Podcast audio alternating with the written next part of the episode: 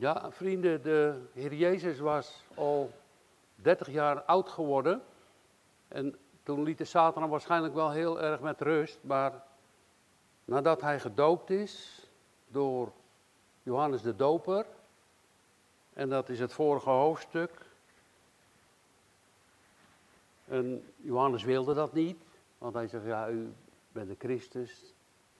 Maar de Heer Jezus zegt, ja, het moet toch gebeuren. Je moet me dopen, Johannes de Doper. En dat is gebeurd in de Jordaan. En, en dan staat er in het vorige hoofdstuk dat Jezus, als hij gedoopt was, bad hij dat de hemel open zou gaan. Hé, hey, ik had er vaak overheen gelezen. Hij bad dus, net nadat hij gedoopt was, dat de hemel open zou gaan. En toen kwam de stem van zijn vader en die zei, deze is mijn geliefde zoon in wie ik mijn welbehagen heb. Geweldige woorden. Dat, zijn, dat is een geweldig plan van God. En, en, en wij mogen het horen, maar de Satan heeft het ook gehoord. Want die hoort veel meer dan dat je denkt. De Satan hoort het ook. Want hij zegt dadelijk, als jij dan Gods zoon bent. Hè, dus dat, daar gaan we dadelijk over nadenken. Maar hier zien we dat de Heer Jezus bad, de hemel ging open. De stem van God klonk uit de hemel. Deze is mijn geliefde zoon in welke ik mijn welbehagen heb. En waarom kwam de Heer Jezus op de aarde? Hij kwam om het koninkrijk van God op te richten. Johannes de Doper had gezegd, zie het lam van God. Maar hij had ook gezegd, ik ben gekomen dat het, hij is gekomen dat het koninkrijk van God opgericht wordt. Het nieuwe koninkrijk van God, Jezus Christus.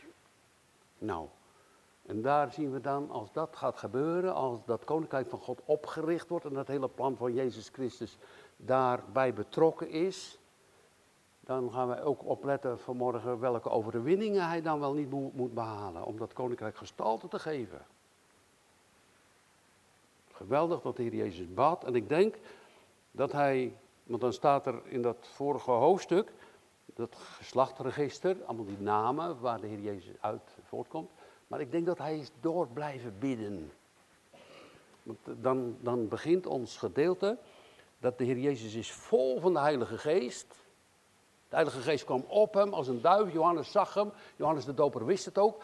Dat als de Heilige Geest, uh, als je gedoopt wordt, en de, heilige, en de duif komt op je, dan wist Johannes de Doper, dat is de Christus. Dat is absoluut de Christus. Dat was al in zijn hart, dat wist Johannes de Doper al.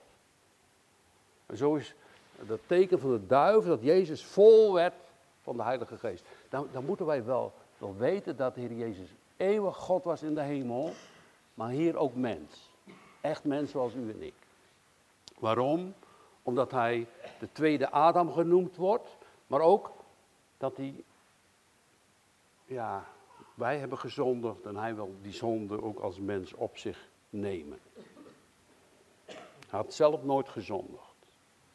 Nou, dan is de Heer Jezus vol van de Heilige Geest en de Heilige Geest die leidt hem in de woestijn. Ja, dat, dat is ook wat, dat de, Heilige Geest hem in de woestijn leidt. Uh, Marcus zegt gedreven, hij, hij, hij moest die weggaan. Hij is daar 40 dagen. Hij is 40 dagen in de woestijn en, en hij wordt verzocht van de duivel. Nou, als, als we dat bedenken, hoe de Heer Jezus daar verzocht is en, en hoe hij daar moest verkeren in de woestijn. Dat is een dorland, daar is geen water, daar is geen brood, wilde dieren. En dan komt de duivel ook op hem af. En, en, en als we dan bedenken dat als de Heer Jezus eh, bad toen hij net gedoopt was, dus was hij nog helemaal nat van het water natuurlijk, en bad, de hemel gaat open, de duif komt op hem, en het welbehagen des Heren komt op hem, die woorden van God, dan is de Jezus volgens mij door blijven bidden, en dan staat er ook dat hij aan het vasten was. En om meer kracht en om meer bij God te zijn en meer met zijn God verenigd te zijn, waar hij zeker van wist, vroeger in de hemel, als de zoon van God, de eeuwige zoon van God, dan, dan, dan heeft hij ook 40 dagen gevast. Dat zouden wij niet kunnen. Want het staat van meerdere in de Bijbel, zoals Elia en Mozes, die ook dan 40 dagen door God onderhouden werden. Dat, wat een verschil, geliefde vrienden, met de eerste Adam, die met Eva dan ook verzocht werd in Genesis 3. Eh, dat de duivel komt en de omstandigheden van eh, Adam, de eerste Adam en Eva waren zo geweldig. Het was prachtig. Ze hadden te eten, uh, ze hadden geen pijn. Geen, al die negatieve dingen van ons, die hadden zij absoluut niet. Ze werden niet ouder. Het was gewoon helemaal tof. Het was af. En, en die werden verleid en toch zijn ze gevallen. En nu komt de Heer Jezus en die, je zou het een beetje zo plat kunnen zeggen, nou die gaat die weg overdoen. Ook die woestijnreis overdoen van die 40 jaren. Van de kinderen Israëls, om in dat beloofde land te komen. Hij gaat ook die weg van Adam, gaat hij overdoen. Dan zeggen nou, daar komt de duivel. Die komt erop af als hij dat ambt aanvaard heeft, vol van de Heilige Geest. Er wordt wel gezegd, de duivel komt altijd op iets af waar iets te halen valt. En, en, en, en die denkt bij zichzelf, die, die Satan, als, als hij de Christus is en hij is het, en hij is die zoon van God, de redder, dan, dan is dat mijn grote tegenstander. Mijn grote vijand. De Satan, duivel, diabolus, allerlei namen. De vorst de duisternis. Je hebt heel veel namen van, van die. Maar hij is niet alleen, hij heeft ook heel veel demonen. Er zijn engelen met hem uit de hemel geworpen en die demonen, die hebben ook invloed op mensen soms. Die proberen in je hart te komen. Nou, wat een verschrikkelijke situatie waar wij in verkeren en waar wij heel soms, wordt gebeurt ook soms heel subtiel, heel gemakkelijk zomaar ook verleid kunnen worden. Dan wil ik, daarom heb ik deze geschiedenis opgezocht. Dat, dat we soms ook verleid kunnen worden tot allerlei dingen. En, en hoe moeten we daarmee omgaan en hoe zijn we er in het verleden mee omgegaan? En wat is er mee gebeurd met al die verleidingen van ons? Maar we letten dan eerst op de Heer Jezus, wat Hij deed en waarom. Dus hij, hij, is dan in de woestijn bij die wilde dieren. Ten opzichte van die eerste Adam en Eva was het dan een totaal hele andere uh, situatie. Hij, hij leidt dan ook honger. Nou, dat had Adam en Eva echt niet. Dorst, kou, wilde dieren. Biddend. Tot zijn God en Vader. En vastend. Ja, het is de Zoon van God. En dan staat er in ons gedeelte, het hongerde hem. En dan komt de duivel en die zegt, als jij dan Gods zoon bent, dus hij zet het altijd in twijfel. Hij kan ook, als je een gelovig kind van God bent, kan hij dat, als, als jij dan een kind van God bent, zo komt hij ook naar ons toe. Nou, dan zou je dat of dat niet doen. Als jij dan een kind van God bent, dan zou je veel sterker zijn. En als jij dan een kind van God bent, dan zou je veel beter zijn. Al dat soort dingen. Heel slim en heel listig probeerde Satan ook de mensen te verleiden. De Heer Jezus heeft gezegd, staat ook bij de apostel Paulus, zoals dat de Heer Jezus verzocht is, zo worden wij ook verzocht. Nou, dat, dat is belangrijk dat we daar aan denken. En weet je, als, dat, dat, dat zeg je, je weet het ook. Als de ene beproeving voorbij is en je kan weer een beetje uit de voeten, zeggen we dan, hè, een beetje bij ons vandaan. Je kan weer een beetje lucht halen, het gaat weer een beetje beter. Nou, er komt nog wel meer, maar het gaat erom, hoe overwinnen wij dit?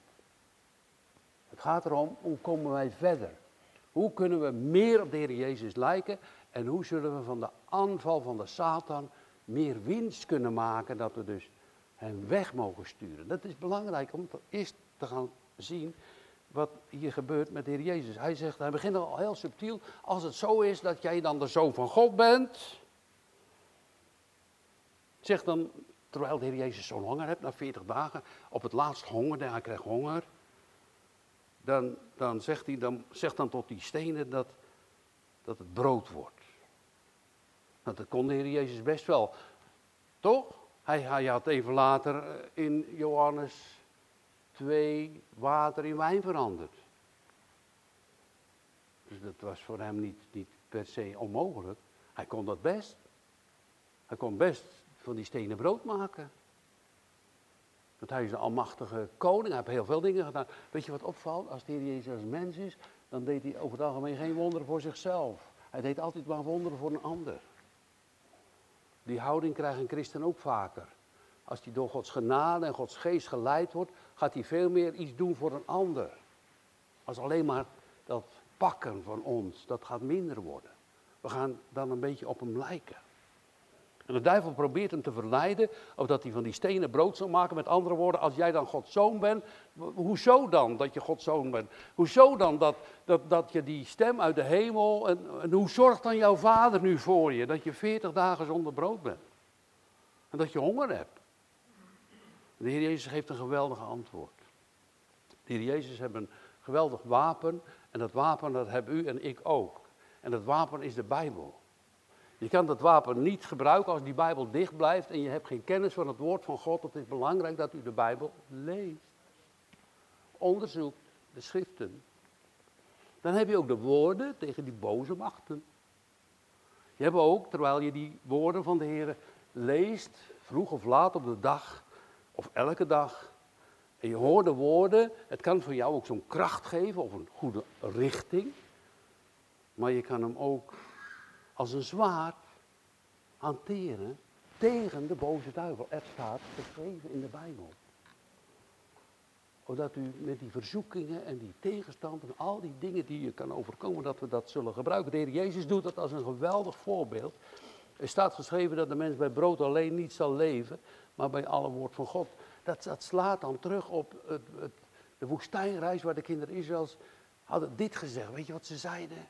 Ze kregen op de duur honger. De Heer gaat ze beproeven. Ze krijgen honger in die woestijn. 40 jaar door die woestijn heen krijgen ze honger. Zou die God, Mozes, zou die God een tafel gereed kunnen maken in de woestijn, dat wij daar met z'n allen aan kunnen gaan zitten om te eten? Zou hij ons brood kunnen geven? Dat riepen ze. Ze verzochten God. Nou, de Heer is zo goed dat hij dan het manna geeft.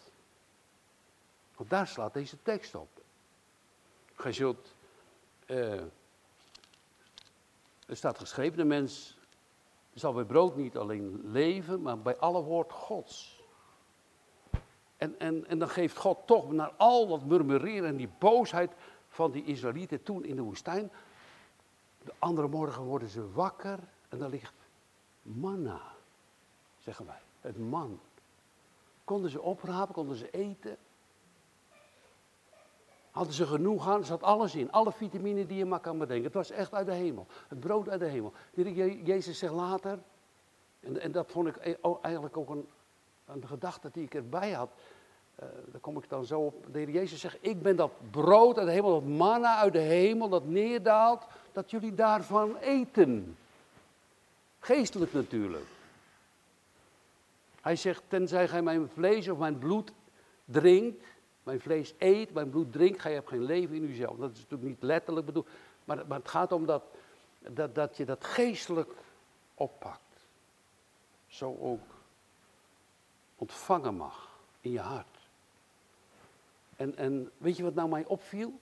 Dat als de Heer Jezus, we hebben er vorige keer over nagedacht, bij die Samaritaanse vrouw zit aan die waterput.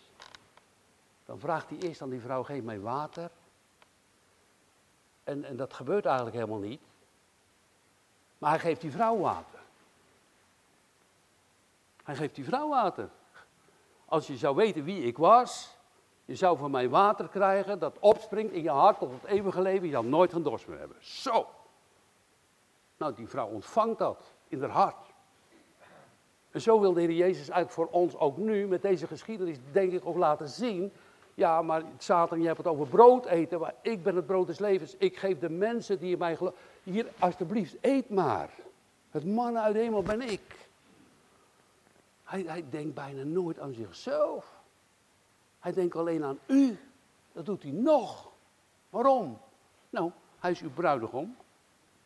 Een liefhebbende bruidegom. Vol van liefde en trouw. En zorg. En dan moet u, moet u opletten dat als die Satan, hè, de Satan die woorden zegt tegen de Heer Jezus, maak van die stenen brood, dan uh, zijn er twee partijen die wachten en kijken wat er gebeurt, wat zal Jezus doen. Twee partijen. De duivel natuurlijk, hij, hij wacht erop dat het fout gaat. Hij, hij wacht op het antwoord en hij wacht ook wat de Heer Jezus zal doen. Of het een of het ander. Hij, hij wacht tot het verkeerd gaat. Maar ik denk ook dat de hemel meekijkt wat de zoon des mensen zal doen. Ziet u, die kijken ook mee. En dat is voor ons eigenlijk ook zo. Als wij, als wij in verzoeking komen, als wij verleid worden, als er dingen op ons afkomen, dan kijkt de duivel mee en de hemel kijkt mee hoe wij reageren en wat wij doen. De duivel kijkt mee, zo, zo, die heb ik te pakken. En hoe vaak is het niet gebeurd, bij mij en bij u, dat we totaal verkeerd hebben gereageerd op een beproeving in ons leven. En dat de Heer ons dan niet heeft gezegd, weg, zoals die Israëlieten in de woestijn met dat man hebben ze de Heer verzocht zelfs. En hebben ze brood gegeven. Wat is de Heer goed voor ons? Na al onze dingen die wij verkeerd deden. En al onze foute dingen en daar soms nog met onze gedachten. Nou, en die, ik zei u al, die verzoekingen stoppen niet, die gaan door. Maar hoe gaan wij daarmee verder mee om als christenen? Er zijn twee partijen, moet u goed opletten, die, die luisteren, die kijken wat er gebeurt. De duivel, zeg maar de linkerhand, en de rechterkant van God. Daarom hebben we een kracht nodig. We hebben de kracht van het woord nodig. We hebben het inzicht van de Heilige Geest nodig. Maar ook het gebed. De Heer Jezus ging niet voor niets daar in de woestijn om te bidden. Hij wist dat de duivel hem dadelijk zou verzoeken. Hij zei toch tegen die discipelen toen ze die duivel uit dat jongetje, toen hij met die drie de berg der verheerlijking opging met Petrus, Jacobus en Johannes. Toen hebben ze daar Mozes gezien en Elia op de berg. En dan komt de Heer Jezus die berg af. En er was dan een man geweest en die had een, uh, een jongetje, die was bezeten. Door de duivel bezeten. Die sprong in het vuur en in het water. En, en de discipelen wilden de, die duivel eruit werpen in de naam van God. Maar dat gebeurde niet. Dus, dus de discipelen vroegen van waarom hebben wij dat nou niet kunnen doen? Terwijl de Heer Jezus toen kwam en die sprak en die jongen werd bevrijd van die demonische machten. Waarom hebben wij dat niet kunnen doen? En dan zegt de Heer Jezus dit geslacht. Dan bedoelt hij de duivel en de demonen mee. Want er zijn er veel meer. Want u weet toch dat het op de Gadarenen genoemd wordt van die bezeten dat het legio waren. Veel meer, dit geslacht, die hele groep engelen en duivelen, gaat niet uit dan door vasten en door bidden. Zie? Dat is ons wapen. Het gebed. Het gaat niet weg dan door vasten en door bidden. En de Bijbel. En waar bidden wij tot God? En wat bidden wij? O Heer, leid ons niet in verzoeking. Maar verlos ons van de boze. Zou die het doen? Ja toch? Hij doet het. Hij bewaart ons. Hij geeft ons kracht. En die boze macht van de Satan, die probeert zo de Heer Jezus te beletten, dat hij dat koninkrijk van God niet op zou kunnen richten. Wat, wat moet de Heer Jezus wel niet doen, hè? Om dat koninkrijk gestalte te geven. Nou, je zou heel veel dingen kunnen noemen, maar een paar van de belangrijkste punten is dat hij de zonde teniet zal doen. En dat niet alleen de zonde, maar ook de dood teniet zou doen. Want hij is opgestaan, we hebben het net samen beleden, hij is opgestaan uit de doden. En het derde is dat hij de duivel zijn kop zal vermozzelen. En dat heeft hij gedaan. Toch is de duivel nog zo onmachtig. Toch is de duivel nog niet, terwijl zijn kop vermorzeld is, maar dan zeggen ze wel eens nou zijn slang, van die, hè, zijn staart gaat nog heen en weer en die benauwt ons nog op vele plekken. Hij is gekomen, de Heer Jezus, naar, ging de woestijn in, gehoorzaamde zijn vader, om het koninkrijk van God op te richten. Dat heerlijke koninkrijk, waarom? Dat is tot glorie en tot eer van de naam van God. Maar ook dat in dat koninkrijk der hemelen mensen zullen komen. Kinderen Gods. Gereinigd. Gereinigd van hun zonde. Gereinigd van de afkomst van Adam. Gereinigd door het bloed van Jezus Christus. Als je, als je dat overdenkt, hè, als hij de grote oprichter is van het koninkrijk van God, dan staat, dat staat er ook echt in de Bijbel, dat hij die, de pers, eigenlijk die, die, die, al die moeite die daarbij komt om dat op te richten, helemaal alleen getreden heeft. Helemaal alleen voor elkaar gebracht heeft. Hij, hij, hij uh, sluit soms wel eens mensen in, zoals Johannes de Doper. Maar Johannes de Doper kan niet anders dan naar hem wijzen hoor. Het lam van God brengt die de zonde de wereld wegdraagt. Kan Johannes niet, kan u niet, kan ik ook niet. Het lam van God die de dood overwint. Het lam van God die de duivel overwint. In die naam zullen wij ook, zegt de Heer Jezus tegen Nathanael, ga je zo nog grotere dingen zien dan deze. Ziet u, dat koninkrijk van God, dat gaat door. Maar het staat hier dus niet tot drie keer toe voor niks in de Bijbel. In Matthäus en Marcus. En hier staat het soms weer wat uitgebreider en de volgorde is soms ook iets anders. Maar, en als hem de duivel geleid had op een hoge berg, het gaat maar door. Is het ene niet gelukt, dan zal hij het andere proberen. Ja, van twee kanten dus. Nog een keer, hè. Als u in verzoeking komt, dan worden er van twee kanten gekeken en geluisterd welke reactie dat u geeft. Vaak ga je fout. Vaak gaat het mis.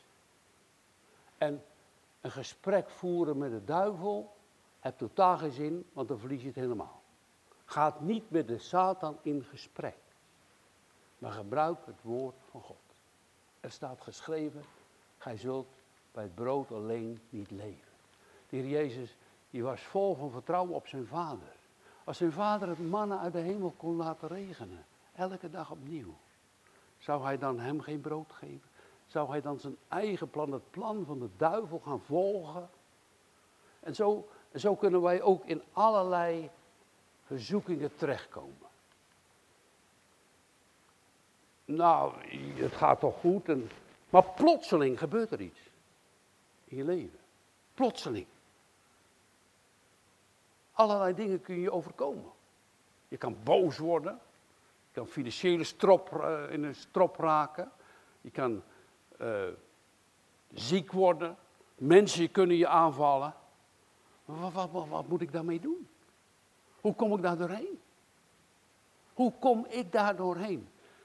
Weet je, als, je nou, als, als we nou even bij onszelf blijven. We zijn ook verzocht. Ik denk wel dat iedereen dat wel kent. Eén meer, de ander minder. Maar ik, ik denk ook dat we vaak heel fout hebben gereageerd. En ook heel foute daden hebben gedaan.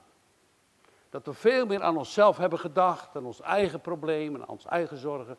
En, en de makkelijke weg soms gekozen hebben van de Satan. Nou, laten we daar ook om vergeving om vragen.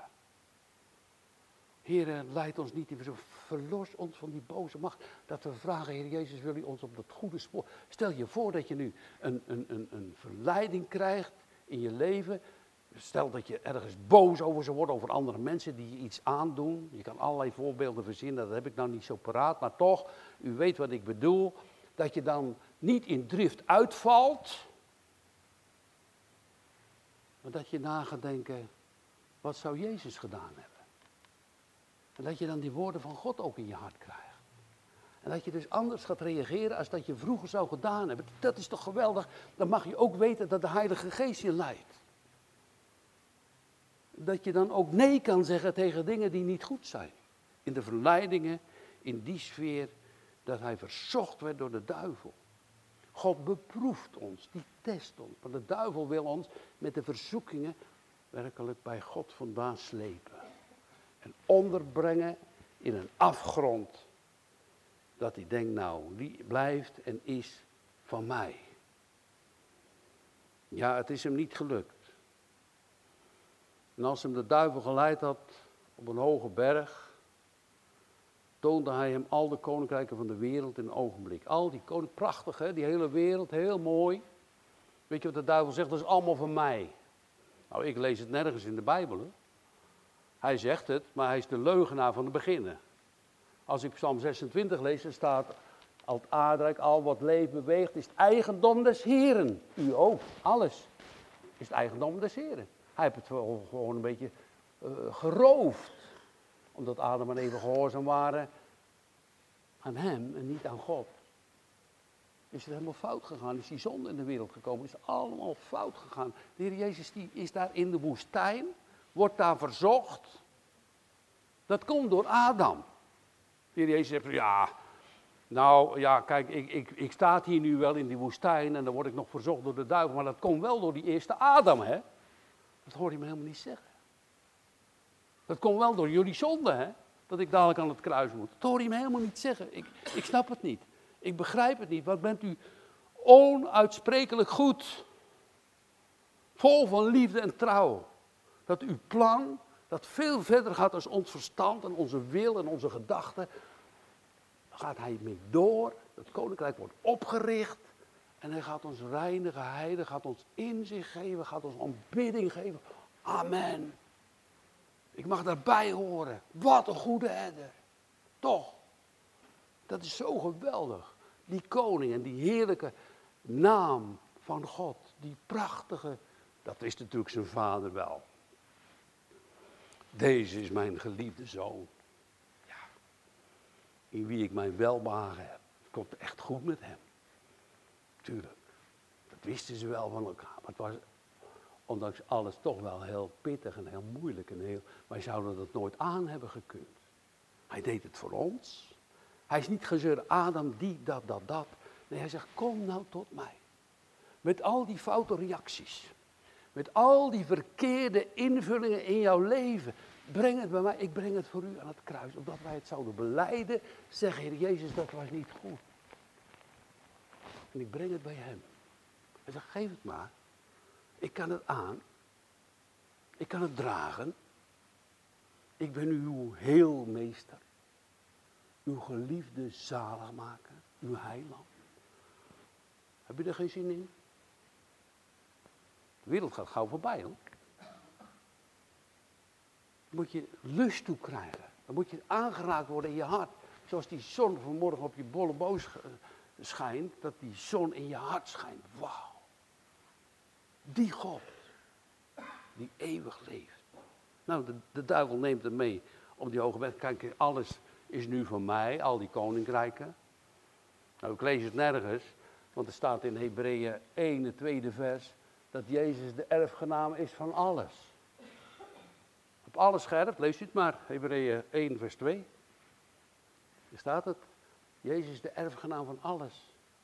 En we hebben de vorige keer ook gezegd, nou, die erfenis, dat is een puinzooi.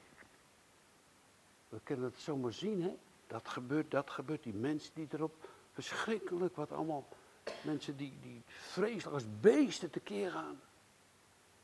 Heb hij toch die erfenis aanvaard?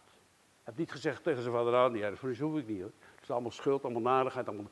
Wij zouden dat kunnen zeggen, hè? als je een negatieve erfenis hebt. Zeg nou, notaris, nee, wel liever niet die twee ton schuld, want dat kan ik uh, beter niet hebben.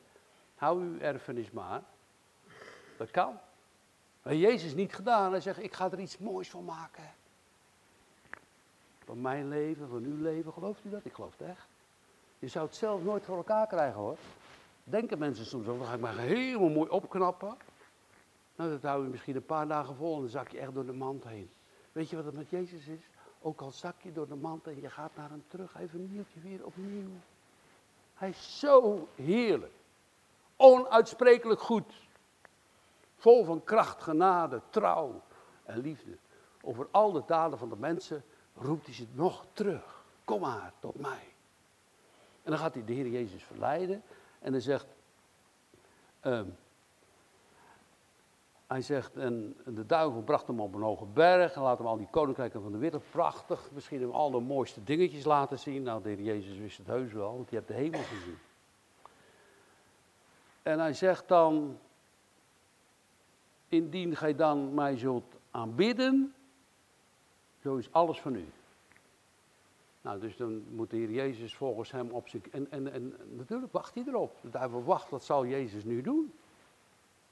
Zou hij nog een kans hebben als Jezus dat gedaan had, hè? Ja, dan had hij in zonde gevallen. Wij hebben gelezen, wij weten dat hij zonderloos aan het kruis hing. Zonderloos, maar wel met heel veel zonde van mij en van u. En van heel de wereld. Dat brengt hij op het kruis. Maar zelf was hij zonder zonde. Nou, dan gaat hij woorden zeggen tegenover die boze macht. Ga weg van mij, Satan, want er is geschreven, hij zal de Heer uw God aanbidden en hem alleen dienen. Dat is best een hele les, want heel veel mensen die bidden niet de Heer en de God die zich geopenbaard heeft in de natuur, maar in de Bijbel. Maar die bidden soms andere goden. Boeddha en weet ik wat allemaal. Maangoden, beeldjes. Allemaal niks hoor. Lucht. Lees maar Psalm 115. Ze hebben een mond, maar spreken niet. Oren hebben ze, maar horen niet. Deze God hoort. Hij hoort ons. Hij ziet ons. Hij kijkt naar onze reacties. Als de reactie fout is, ga dan terug. Ik predik het u. Hij wil het allemaal vergeven en vernieuwen. Hij maakt je nieuw. dus, dus de Heer, kijk, er was ook, soms kan je wel eens, zelfs Johannes, hè. Johannes, die was, in openbaring staat er, zo onder de indruk van de woorden van een engel, dat hij op zijn knieën valt en die engel wil gaan aanbidden. Ho, ho, zegt die engel, ho, ho. Dat mag je niet doen. De Heer, uw God, zult gij aanbidden. Geen engelen, geen mensen. Je gaat geen prediker of een ouderling of wie ook maar aanbidden. Respect is wat anders, maar aanbidden, dat doet je de Heere God alleen. Hij is onze God, de schepper, de maker en, als u het geloven mag, ook je bruidegom. Hij wacht dan op je hoor. Het is nu al zo dat je al getrouwd bent met hem, als je in hem mag geloven, maar hij wacht tot je komt. Hij wacht op je. Hij wil dat koninkrijk. Ja, kan ik het uitleggen hoe dat is? Nee. Laten we het geloven wat hij zegt. Het staat geschreven. Want anders geen ander houvast heb ik, ook vanmorgen voor u, dan hier het woord Gods. Dat hij dat doet en zo is het en dat zal gebeuren. Dat hij het licht der wereld is. Dat hij het manna is. Dat hij trouw is. Dat hij de duivel overwonnen heeft voor ons, de grote aanklager van de mensen bij God. Jezus is niet alleen de bruidegom, maar nadat hij al die boze krachten heeft overwonnen, is hij ook uw advocaat. Ja, ik weet wel, vader, dat was wel fout hoor van hem en van haar. Maar ik heb voor hen, ik heb voor hen geleden. Ik heb mijn bloed gestort. Dat is toch het geweldige evangelie wat wij mogen verkondigen, mensen. Dat is toch het woord Gods. Dat is toch heerlijk dat we daar in die blijdschap en in die trouw van God ons in mogen oefenen. Om, ja, soms denk je, nou het gaat, het wordt wel slechter, maar dat je een beetje meer op hem zou lijken. Heb u dat verlangen nou ook niet? Nog een beetje meer op hem zou lijken om hem te aanbieden. De duivel aanbidden, wat, wat, wat schiet je ermee op? Al, al had je dan dat, dat die stenen worden brood. Wat schiet je ermee op? Al had je al de koninkrijken van de wereld. Heel veel mensen die kicken op een lotto en zeggen, nou, dan komt er weer een bericht, 25 miljoen. Je hebt er niks aan, hoor. Nou ja, natuurlijk, allemaal heel mooi verhaal. Heel fijn zou je het kunnen vinden. Sommige mensen verlangen er ook helemaal naar, want leer dat nou af. Want je kan niks meenemen hoor. Weet je wat het beste rendement is? Dat, moet ik ook, moeten we echt allemaal leren. Weet je, het beste rendement, ze hebben het over rendement in de wereld. Hè? Dus dan heb je zoveel procent winst. Maken ze de mensen helemaal gek van met dollartekens. Zoveel procent. Weet je wat het grootste rendement is? Jezus zegt het. Geef uw geld aan de armen en gij zult een schat hebben in de hemel. Dat is het grootste rendement. Zo, blijf eeuwig Je gaat alles voorbij. Maar blijft eeuwig, dat rendement. Dat is een investering. Nou ja, als je het dan werelds wil bezien. Toch? Geef het goed aan de armen, gij zult een schat hebben in de hemel. Wow. Nou, dat doe je toch eigenlijk nog veel te kort.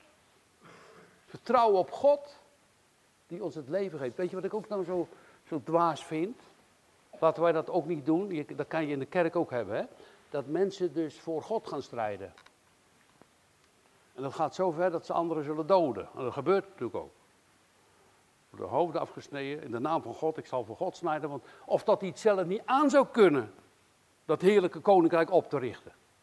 Natuurlijk kan hij dat. Natuurlijk heeft hij dat ook gedaan en natuurlijk zal hij dat volbrengen. God heeft het niet voor niets geroepen. Deze is mijn geliefde zoon in welke ik mijn welbehagen heb. Het komt helemaal goed. Alleen, wij worstelen soms om dat in het geloof ook te ervaren. En ook te zien in moeilijke tijden. En ook er doorheen te komen. Hij trekt je er doorheen toch. Wat een God. Om, om, om hem, om hem hè, uh, niet te aanbidden. Om, om te denken om voor hem, te, gebeurt ook in kerken. Maken ze kerkscheuringen en breuken. God wil het zus en God wil het zo. Ja, dat gaat natuurlijk heel ver in. Uh, staat ook beschreven hè, dat ze menen goden een dienst te doen en ze zullen u doden. Komt aan hoor. Jezus heeft het gezegd. Daarom moeten we ons voorbereiden dat wij een vast fundament hebben waar je stevig op staat, niet heen en weer gedreven wordt en je komt bij hem aan. Want Jezus zegt, vrees veel meer hen, hem, die lichaam en ziel kunnen werpen in de hel. Dan dat je al die verzoekingen en al die machten die tegen je opstaan, zou vrezen. Maar nu nog. Wij worden dus, zoals we het net genoemd hebben, soms ook verzocht. Er wordt heel iets moois voorgeschilderd soms. Dan denk je, nou, dat ga ik doen. Maar wil God dat? De Heer Jezus zegt een heel mooi woord. In Hebreeën 2, 2, vers 18 staat, want waarin de Heer Jezus zelf geleden heeft toen hij verzocht werd.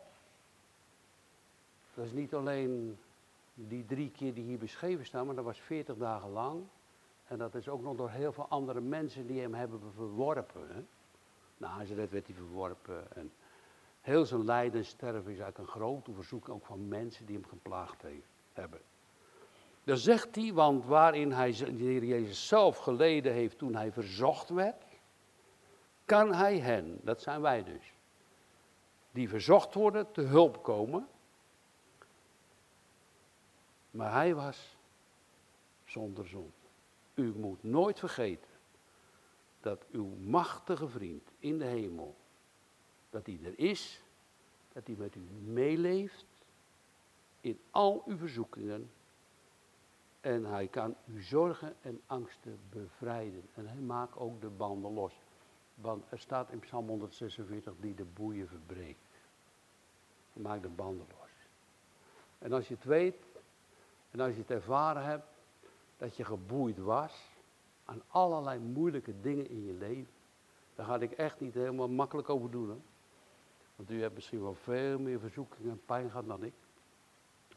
Maar ik heb wel gezien dat God bij sommigen, bij meerdere hier, de boeien losgemaakt heeft.